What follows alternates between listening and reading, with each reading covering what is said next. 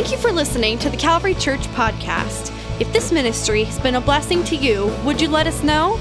Send an email to mystory at toledocalvary.org. We would love to hear what God is doing in your life today. Well, he's so glad that today you are joining us, whether you're here in the room or you're watching online or by way of television. Thanks for being a part of this service. And today we're starting a brand new series that we're calling The Power of Love. And uh, probably maybe Valentine's Day weekend is the best time to start this. Not really intentionally, and, and I'll just be honest with you right out of the gate, this isn't much of a Valentine's Day message. In fact, this study that we're doing on the power of love is actually a series and for the next few weeks, we're going to be walking through the book of First John. And so if you have your Bibles, turn with me to First John chapter 1, whether you have it in a print or a digital form. We're going to look at some scriptures there together. If you're not familiar with this little book, it's located close to the end of our New Testaments. It was written by John the Apostle. And so he wrote five books of the Bible. He wrote the Gospel of John which uh, has his name. He wrote 1st, 2nd, and 3rd John, which are letters that he wrote. And he also wrote the book of Revelation, which we took kind of a big look at uh, last year for a season of time. And so we're going to look at the letter of 1st John right now. And the, the reason is because I think it's really timely for us to consider this book. And uh, when I was praying about what God would have us to look at at these next few weeks as we lead up to Easter, really kind of felt drawn to this passage of scripture, these five chapters in the epistle, the book of First John. It was written to the church in a time when the world was dealing with a lot of false teachers. The world was dealing with a lot of um, a shortage of truth, if you will. And that was affecting the church. And the other thing that was affecting the church, you'll see as we go through this book, and I, I challenge you to maybe pick it up and read it for yourself if you're not familiar with it, or maybe it's been a while since you've read the, the letter that John wrote here in First John. There was a lot of discord in the world and even in the church. And so, in the midst of this tension and lack of truth, John writes this letter to the churches where he had influence. Now, in future weeks, we'll take a little bit more of a deep dive into the history, into what was happening during that time, who John was, where he was at. Today, I want to jump right into this, this book and talk about the power of love. Why do we call it that? Because the book of First John uses the word love more than any other book in the New Testament, and it's only five chapters long. So John puts real emphasis on our love for God, on our love for each other, and how that love gets lived out in our lives and in the world. So we're going to be dealing with this over the course of these next few weeks. And here's the deal I know that for months now, we have been dealing with as individuals a lot of the effects of the last year. And I'm hoping that the power of love will bring us back to the future so that we'll be able to look ahead to what God wants to do in our lives. So, what we're going to do today is we're going to do a quick drive by of the first chapter of First John, kind of study it a little bit, look at some of the themes that we see there and how it impacts our lives. So, why don't we jump in? First John chapter 1, verse 1. Here's what we read That which was from the beginning, which we have heard, which we have seen with our eyes, which we have looked at and our hands have touched, this we proclaim concerning the word of life. When you when you first read that, I kind of read it, my first response is to go, John, that's a little much, isn't it? He's a little dramatic in how he kind of phrases this whole thing. And it's interesting, maybe, for us to unpack this first verse and, and touch on a couple of things. It's important that he says, that which was from the beginning. We live in a day and time where we put incredible value on something that is new. Like if you walk into the grocery store and you have two choices, oftentimes you'll be drawn, marketing shows, to the one that says that it's new. It's like, oh, that's exciting. We want the newest thing. We want the most recent version. We want the latest hot thing that's out there. But here's the reality life has not always been that way, and maybe life shouldn't always be that way, especially in antiquity. And I think in a healthy life, there are things where we go, I want to go back to the thing, not just that's new, but the thing that's proven, the thing that I can trust. Now, look, there's nothing wrong with dressing with the newest styles. There's nothing wrong with wanting to, to, to experience the newest things. But it's important that our lives are anchored in the things that never change. And what John says here is look, friends, I want to bring you back to the thing that never changes because this has been from the beginning. It gives it credibility, it's something you can hold on to. I have to be careful that I don't let the news of the moment or the trends of the day pull me away from the things that really matter and are eternal. And so John says, Look, we're, we're going to go back to that which was from the beginning. And then it's interesting because he, he never mentions who we are. But in these first few verses, you see him say, It's which we have, we have, we have. He uses are. He says this over and over again because he wants them to know that it's not just him talking, that there are witnesses. He's speaking about the believers that had been with Jesus. He's talking about the apostles. And he's saying to them, Look, this isn't just me. You've heard this same story from other people. We were eyewitnesses to this thing. There was a collection of us. And it's interesting how he says, which we have heard, which we have seen, which we have looked at, and our hands have touched. He doesn't just use one sense. In fact, there, there were points in the law at that time where it wasn't enough to have just heard something. If you were going to be a witness, you had to see it. And how about one more step further? You actually touched it. And what John is doing is he's confirming that he is a witness to these things. He wants them to know that what he's about to tell them about Jesus is real. See, the people he's writing to probably live in what today we would know as Turkey. It was Asia Minor in that part of the world.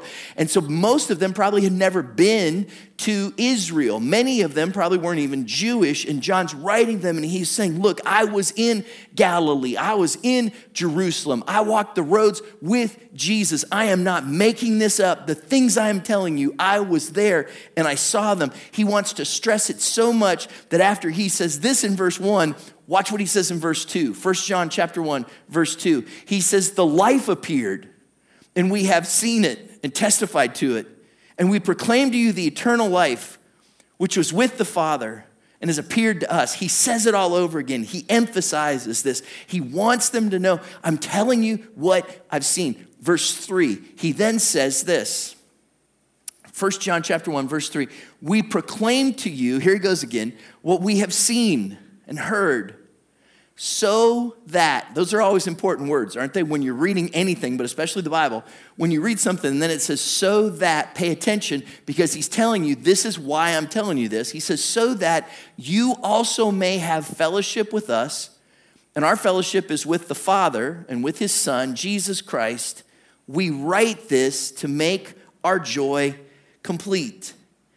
John stresses these things because he wants you to see and know something. There's things he does not want you to miss. When I titled this message, I titled it Get Real. because what he's trying to do is show you some real things and as we get further and further into this book, as we start to see more of the teaching, especially as we get into chapter two, as we see how they were believing and how they were thinking, one of the things that John wants to show the church is be careful that you don't believe false things. Make sure you believe real things. And right out of the gate, he wants to get real about a few things. So I want to show you three things that John wants them to get real about, to understand right out of the gate before they go any further. You're not going to find the word love in this chapter. So sorry for those of you that are kind of itching for that Valentine's Day push. we'll get to love as we move forward in this book. But he's talking about how do you get real. Here's the first thing he shows us. Number one, he shows us that Jesus is real. Why he stresses this is because he wants these believers who live hundreds of miles away from where Jesus really was to know that this is all true, which is important for us because we don't just live hundreds of miles away from the Holy Land where this happened. We live thousands of years away. So we need to listen to his witness. We need to hear what he's saying to us and understand that Jesus is real. Especially, this was urgent because there was a church in that time who, in many ways, was walking away from the truth of the reality of the historical Jesus who was the one and only, not just Son of Man, but Son of God. And in our day and time, do you think that's important to hold on to as well? Anybody? so here's what let's go back to this. Verse 3, 1 John chapter 1, verse 3. He says, We proclaim to you what we have seen and heard so, so that, right, there's that so that, you also may have fellowship with us, and our fellowship is with the Father and with His Son, Jesus Christ. We write this to make our joy complete. Real quick, I want to show you. There's three things in that so that that he wants us to see. Here's what he wants us to know. Here's what he wants us to find out are real. He wants us to see, and let me just show you this real quick. He wants us to see Jesus. Oh, let's go back. Yeah, real quick. He, uh, she, Jesus. He wants us to see this fellowship that we have, and he's also going to want to show us joy. So let's talk about those things real quick. First, John wants us to know Jesus. Like, John wants us to know Jesus. Why is that so important? Because if you dig in and you read the Gospels, there was probably no one in Scripture who, in a human sense, knew Jesus better than John. It's, it's referred to in Scripture that John was Jesus' best friend. They had a very special relationship. And John knew what it was like to know Jesus as a friend, someone that he could trust, that he could depend on, that he could share with. And when he uses this word fellowship, it's not just, hey, why don't you show up for a potluck? Isn't that what we think? Have you been in the church for a long time? Right, you think of fellowship, it's like, hey, we're all gonna get together and have mediocre food. Can I get an amen? That's not what he's talking about here. It's a relationship. And one of the things we're going to see as we move through this book is that John wants us to know Jesus. Here's my question as we start to kind of journey through how love can change us. Do you know him? Like, do you know Jesus? Like, do you feel like you have a relationship with him? I, have lived seasons of my life where if you ask me that question, the answer probably would have been more, well, I know about Jesus. Not so much that I know him. If I were honest with you, it wasn't just in seasons when my first name wasn't Pastor. like there's seasons in our lives, I think, like in any friendship, where we can know someone, which means we know about them, we have an acquaintance with them. Do we know them? Like, are you in fellowship with Jesus? When's the last time that you feel like you really told him what was in your heart? When's the last time that you really felt like you sensed his, his love and his presence? Maybe you say, Chad, I, I never have, and how am I supposed to sense that from someone who I can't even see? But when you do, you'll know it, and you'll know it's real. My question is do you know Jesus? Because if you don't, my hope is that you really will. That before we're done with this series, maybe even before we're done with this sermon, something's going to click and you're going to realize that Jesus loves you so much, so much that he would die for you, and that you can know him. When John, when John shares this with us, he doesn't just want us to know Jesus, but he says part of how we know Jesus, and we'll get into this as we get into this book. See, John wants us to know each other. See, a lot of what he's going to talk to us about is our relationship with one another, the interaction we have with one another. And the reality is, the interaction we have with one another really affects how we have a relationship with God. It's key to this. Our walk with Jesus affects our relationship with others, and our relationship with others affects our walk with Jesus. Like the two go hand in hand. The reality is, if you neglect one or the other, it's going to affect you in some way. Here's, here's my question, and maybe this is a good thing to ask on Valentine's Day. Does your relationship with Jesus affect the way that you show love to other people? It's interesting because I'll hear this from time to time. And, and uh, you know, I already, already mentioned for some people, they think my first name is Pastor.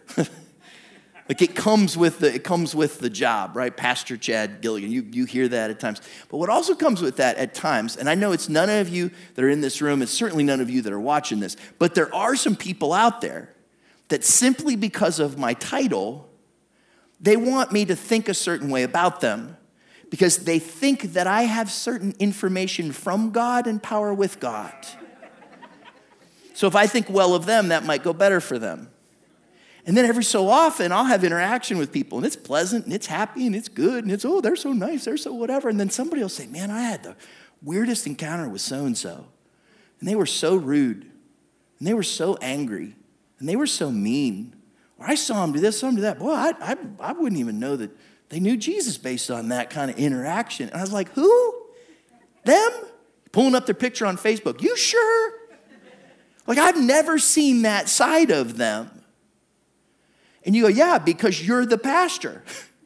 They don't want you to see that. And there's this dissonance in their life between who they are with a spiritual figure and who they are with the people around them. And I think we do the same thing with Jesus sometimes right? We try to live our lives to impress him. We, we put on our Sunday best and we try to, we think that we can separate out that relationship with Jesus. And then if everything, you know, if, if I've told Jesus how good I am, then I go over here and I treat somebody else really lousy. Look, it doesn't work right that. that that's not how things go.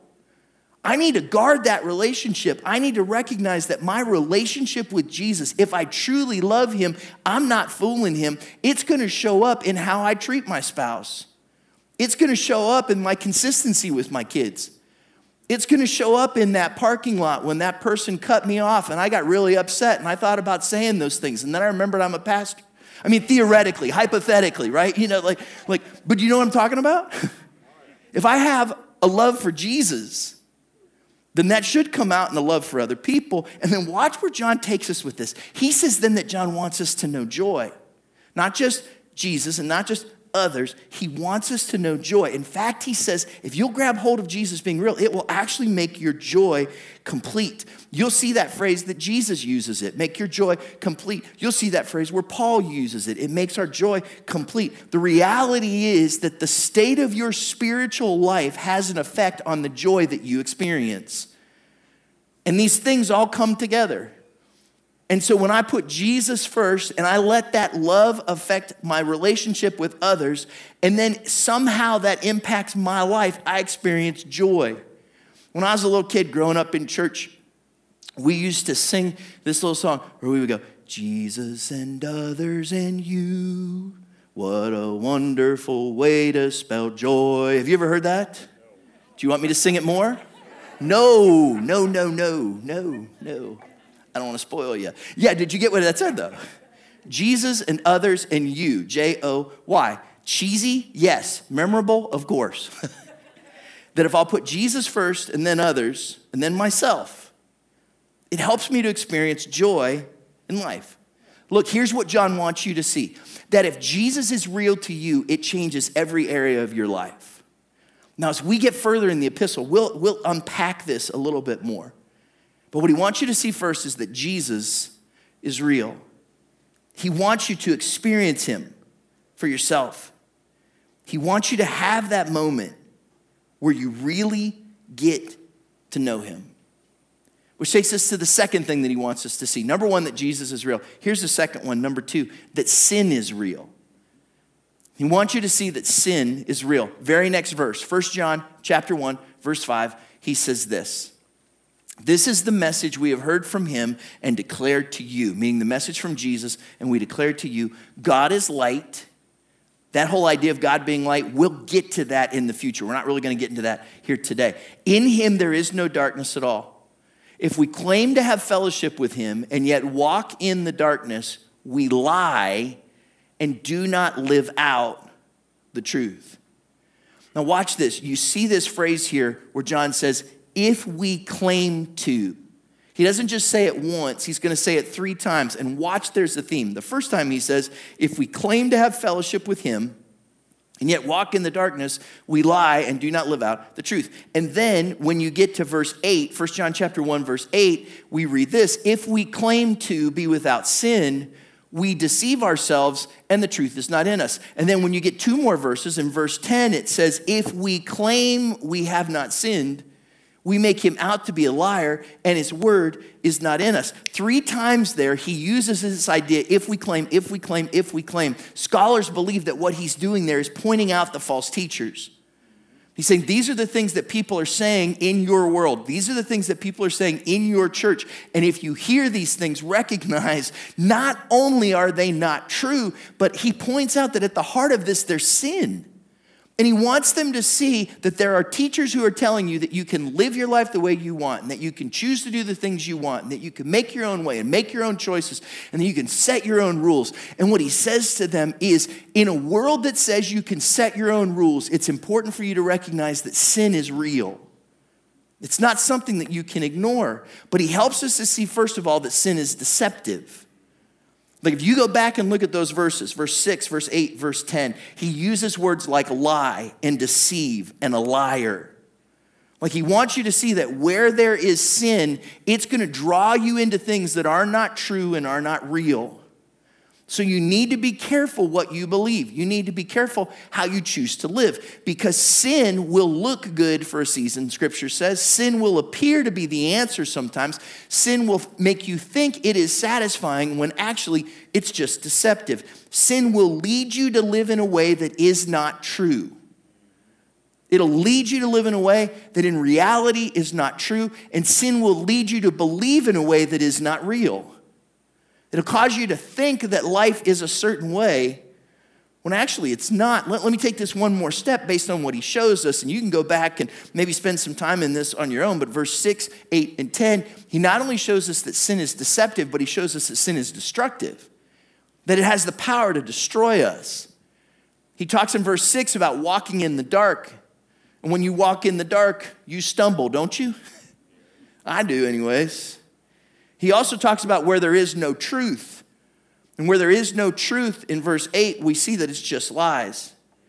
He talks about the word not being in us in verse 10. And I can tell you, when something is not in you that matters, then you're just left feeling empty. Sin is not only deceptive, but it's destructive.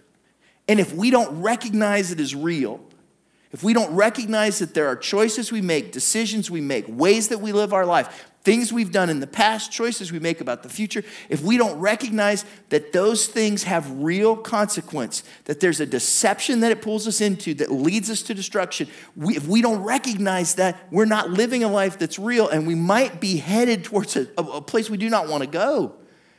I remember 10 years ago, our family took this really cool trip. Now you gotta you gotta rewind this, right? This 10 years ago. So I did have a cell phone, but it didn't have GPS on it yet. Do you guys remember those days? Anybody remember that? You know what I'm talking about? Had the cell phone, didn't have GPS. And so we, we took a trip to California, kind of a big kind of summer vacation thing for us. And we were out there and we were trying to find this hotel. Long story short, it was a brand new hotel and people did not know where it was. And so I'm looking on a map and I'm actually going to the wrong part of this town trying to find it. It was late. We were driving across the state and this was where we were just going to stop for the night. I'd never been to this place before. I was tired. I did not know what was happening and I am too much of a man to ask anybody for help. Can I get an amen? And finally, this was this is actually the truth. Finally, when I made this turn and we found ourselves in like this grove of oranges, like at 10 o'clock at night, I was like, this is not where we're supposed to be. So I pulled into a gas station, went in and asked the lady, hey, can you can you tell me where where this is. Like I'm trying to find this. And, and I said, I think it's a new hotel. It's kind of, and, and she goes, Oh yeah, yeah, I know where it is. You just do this, do this, do this, do this, this. And she told me, you know, you just go up and you just the first the first thing you see up here to the highway, just get on the highway this way and you just kind of thing. So here I am. I'm already frustrated. I'm already flustered. I'm believing what this lady told me. So not only when she said get on the first thing, because that's all I heard, get on that first thing. Not only when she said that, what I now going in the wrong direction. She didn't know what she was telling me. But she actually, because she just said the first thing, I just did the first thing. And I made an on ramp out of an off ramp. And I started going the wrong way.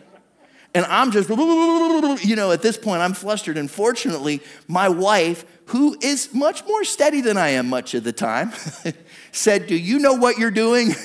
Except she didn't say it quite that way. In time to be able to back up before gas station ladies' deception became the Gilligan's destruction. Be careful who you listen to. Be careful what way you go. I finally called the hotel, told them where I was at, and they said, You are in the wrong place. Let us give you the right way. You might think what you're doing makes sense right now, but if it is a path that leads you to sin, then that's deception and it's going to lead to destruction. And one of the things that John points out is that he realizes that for some people, It's not that they might head that way, it's that they did head that way. In fact, let's just be honest. It's not that some of us might someday head that way, it's that all of us one day did head that way. We've all sinned. And because sin is real, if, if, if we don't do something about this, it's going to keep us from experiencing that Jesus is real and the power that he can change our lives. The Bible says that the wages of sin is death. It tells us that the thing that separates us from God is our sin. And that every one of us has sinned. Every one of us has chosen to rebel against God. Every one of us has bought the deceptive lie and we've headed towards destruction. And John says, Look, you can know Jesus. You can experience his life. He gives this truth. There, there's something great that's tied up here, but there's only one way that you're going to find it. You're not going to earn it. You're not going to be good enough. It's not your works. It's only because of what Jesus has done for us. So, in a world where Jesus is real and sin is real, can I show you the third thing? Before I show it to you, can I tell you this? I have felt so strongly that there are some people that are, that are in this room, that are watching this, listening to this, that you need to hear this. Whether you've been in the church for decades, or maybe this is the first time that you've heard a sermon in years of your life. Can I tell you this? The third thing that John shows us here, number three, is that forgiveness is real. That forgiveness is real. Two verses. First John chapter 1 verse 7. Watch what he says here. He says, "But if we walk in the light." We'll get back to this idea of the light as we move forward in the book, but he says, "But if we walk in the light, that means if we believe that Jesus is real and we walk in relationship with him as Jesus as he is in the light, then we have fellowship with one another. That's important, right? He says that again. It's our relationship, not just with God, but with other people. We have fellowship with one another, and the blood of Jesus not your good works, not your smarts, not your good looks, not the works of righteousness that you've done, but the blood of Jesus when he died for us on the cross. The blood of Jesus, God's Son, purifies us from all sin. That deceptive, destructive sin can be removed from our lives because of what Jesus did. And I'll be honest with you that if you'll be honest with yourself, if there's anything you really need, it's forgiveness. Every one of us. Somewhere we've got regrets. Somewhere we know those things that have separated us from others and even more have separated us from God. You might say, Chad, that's, that's, that's great theology, but what do I do with it? Two verses later, 1 John chapter 1 verse 9, John tells us this. If we confess our sins, he is faithful and just and will forgive us our sins and purify us from all unrighteousness. Forgiveness is real. How do you find it? The first thing you have to do is repent. John says you confess your sins, that you're honest enough to say Jesus, I know you're real and I need you in my life. But I also know that sin is real and I have it in my life.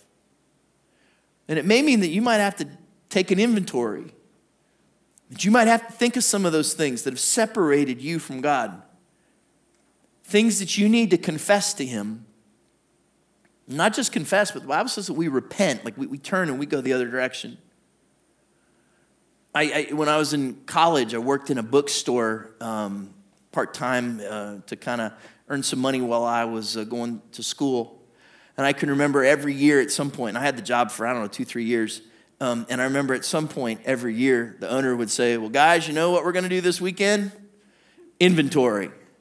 And you'd be like, Oh, man. Because these books, they were all over the place.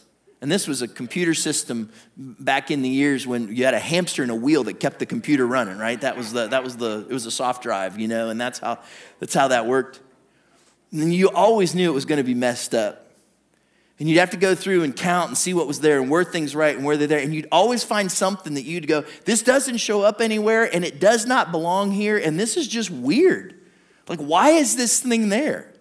It's not right that it's here. And for some of you, as I say this, there's something that, that's ringing true in your heart and in your mind, and you're like, I, I need to know. This is not right. This doesn't belong here. Some of us need to take an inventory of our lives and say, God, what's here that's not pleasing to you? What's here that separates me from you? What's here that keeps me from being who you want me to be? And when you take that inventory, you do it not so you can be condemned. When you repent, you do it, and here's the next step so you can receive. You can receive what God has for you. One of the things that you'll find when you find His forgiveness is that you receive relationship in a whole new way. When you find forgiveness with God, it helps you to find forgiveness with others. When you find forgiveness with God, it helps you to put yourself in a place where you don't need forgiveness with others in the same way that you did before. Now, we're going to look at this. We're not going to take time to talk about this idea right now because we're going to see it played out as we go through this book. But you not only receive relationship, but what he says here is that you receive righteousness. That if you confess your sins, He's faithful and just and will forgive us our sins, purify us from all unrighteousness.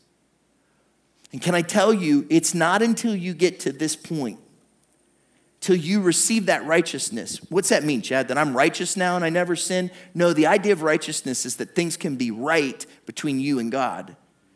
And that forgiveness brings that so that things can be right with you and Him and your life can be changed if you will trust in Him. And look, there are things that are broken in all of us. And it's not until you recognize that Jesus is real and you need Him, and that sin is real and it keeps you from Him, that you can come to Him and say, Jesus, I need your forgiveness that's real. And then once that's fixed, then you're able to receive what He has for you. On a Valentine's Day, can I say to some of you, as we talk about this idea of love, that in the next chapter, John's going to begin to unpack for us. Some of you say, I don't feel like I have love in my heart. I don't feel like love applies to me. I don't feel, maybe there are moments or places or relationships or things, or primarily your vertical relationship with God We'll see a lot about our horizontal and vertical relationships as we go through this book. Our, our vertical relationship with God will never be right until what's broken is fixed, and that happens with forgiveness. I really felt when we were putting this all together and praying about this, this message that for some of you, the most important thing that you can hear is that there's forgiveness because hearing that and receiving that has been a long time coming. What came to my mind is I remember being a little kid. I don't have any idea how old, six, seven, eight, maybe, something like that. And I remember, I, I don't remember why, whether it was like a, a, holiday and I didn't have school that day, or maybe I was not feeling good and so I didn't go to school, or I don't know what it was, but for some reason, I didn't go to school and so, because my mom and dad were working, I went and spent the day with my aunt. And I remember that she had an appointment to get her hair done. And it did not matter that I was with her for the day, that appointment was sacred. And she went to this lady's house that was a, a, friend of the family, and she had a beauty shop in her basement. Do people still do that? Do they still do that? So she had a beauty shop in her basement. And I remember going down there and probably being as bored as I've ever been in my life. Because my aunt didn't just like get a haircut, they, it was a work of art, right, that they did on her. And then we, after it's all like wet and doing all that kind of stuff, then she would sit in this machine that looked pretty cool to a seven year old, right? And she would sit there and they'd put a little dome over her head. Anybody with me? And then it was you know like and it was a hair dryer that was like do you know what i'm talking about? Okay so she's my aunt is sitting under this hair dryer and the, the thing is down over there. Well when you're in the age of star wars i had all kinds of ideas of what that was right? It's taking her brain out, it's putting her brain in, like it's, you know, all this kind of stuff is happening. And at some point, I don't know because I've always just been hilarious, right? At some point, I went over, I remember it really well. I went over, and because she's under there, she's probably reading a magazine or whatever, I don't know what she's doing. I kind of snuck up behind her and I went over there and I knocked real hard on it. Except when I knocked real hard on it, I don't know how this happened. The, the dome hair dryer part, you know, it's got the thing that goes back and attaches and all that kind of stuff. When I did that, the whole thing like collapsed on my aunt's head. Like I broke it. From that point, everything's real fuzzy in my memory. Except for when we were leaving, I remember the lady who, for some reason, wasn't very nice to me, whose house we were at, said, Chad, you'll tell your parents what you did, won't you? And I said, Uh huh. Do you know when I told my mom? This week. told her this week. Just the other day. On my birthday, I told her. And and I was waiting for a response. And if you know my mom, she's kind of looked at me.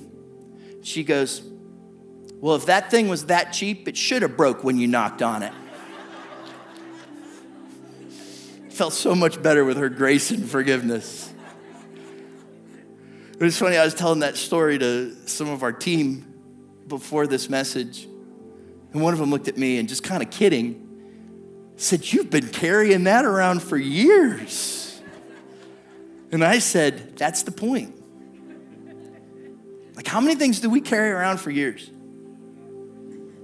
Things that we did, things that were done to us, things that have defined us, things that we still think about when we're by ourselves, things that we can't stop talking about because they keep coming up.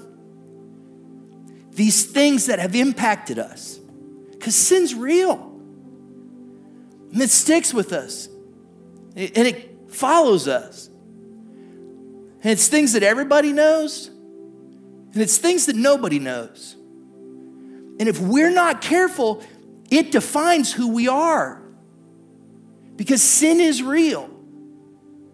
But John would say to you, I have a friend named Jesus and he's real because I saw him with my eyes and I heard his teaching with my ears. My hands touched him, and I'm telling you, he's the Son of God. And my real Jesus can take your real sin and give you real forgiveness. That those things that you've been carrying for so long, you don't have to carry them anymore. And those actions that have defined you, they don't have to define you anymore. That because of what Jesus did when he died for us, when he shed his blood for us, when he gave his life for us, we can know a real forgiveness. And because of that, the power of love can change our lives. So, can I ask you to do this? Whether you're in this room or you're watching, listening to this, would you just bow your heads and close your eyes right where you are? Or in some way, would you just kind of focus on being able to hear what the Holy Spirit might want to say to you? And look, for some of us, this message has just been a good reminder of who Jesus is and what he's done.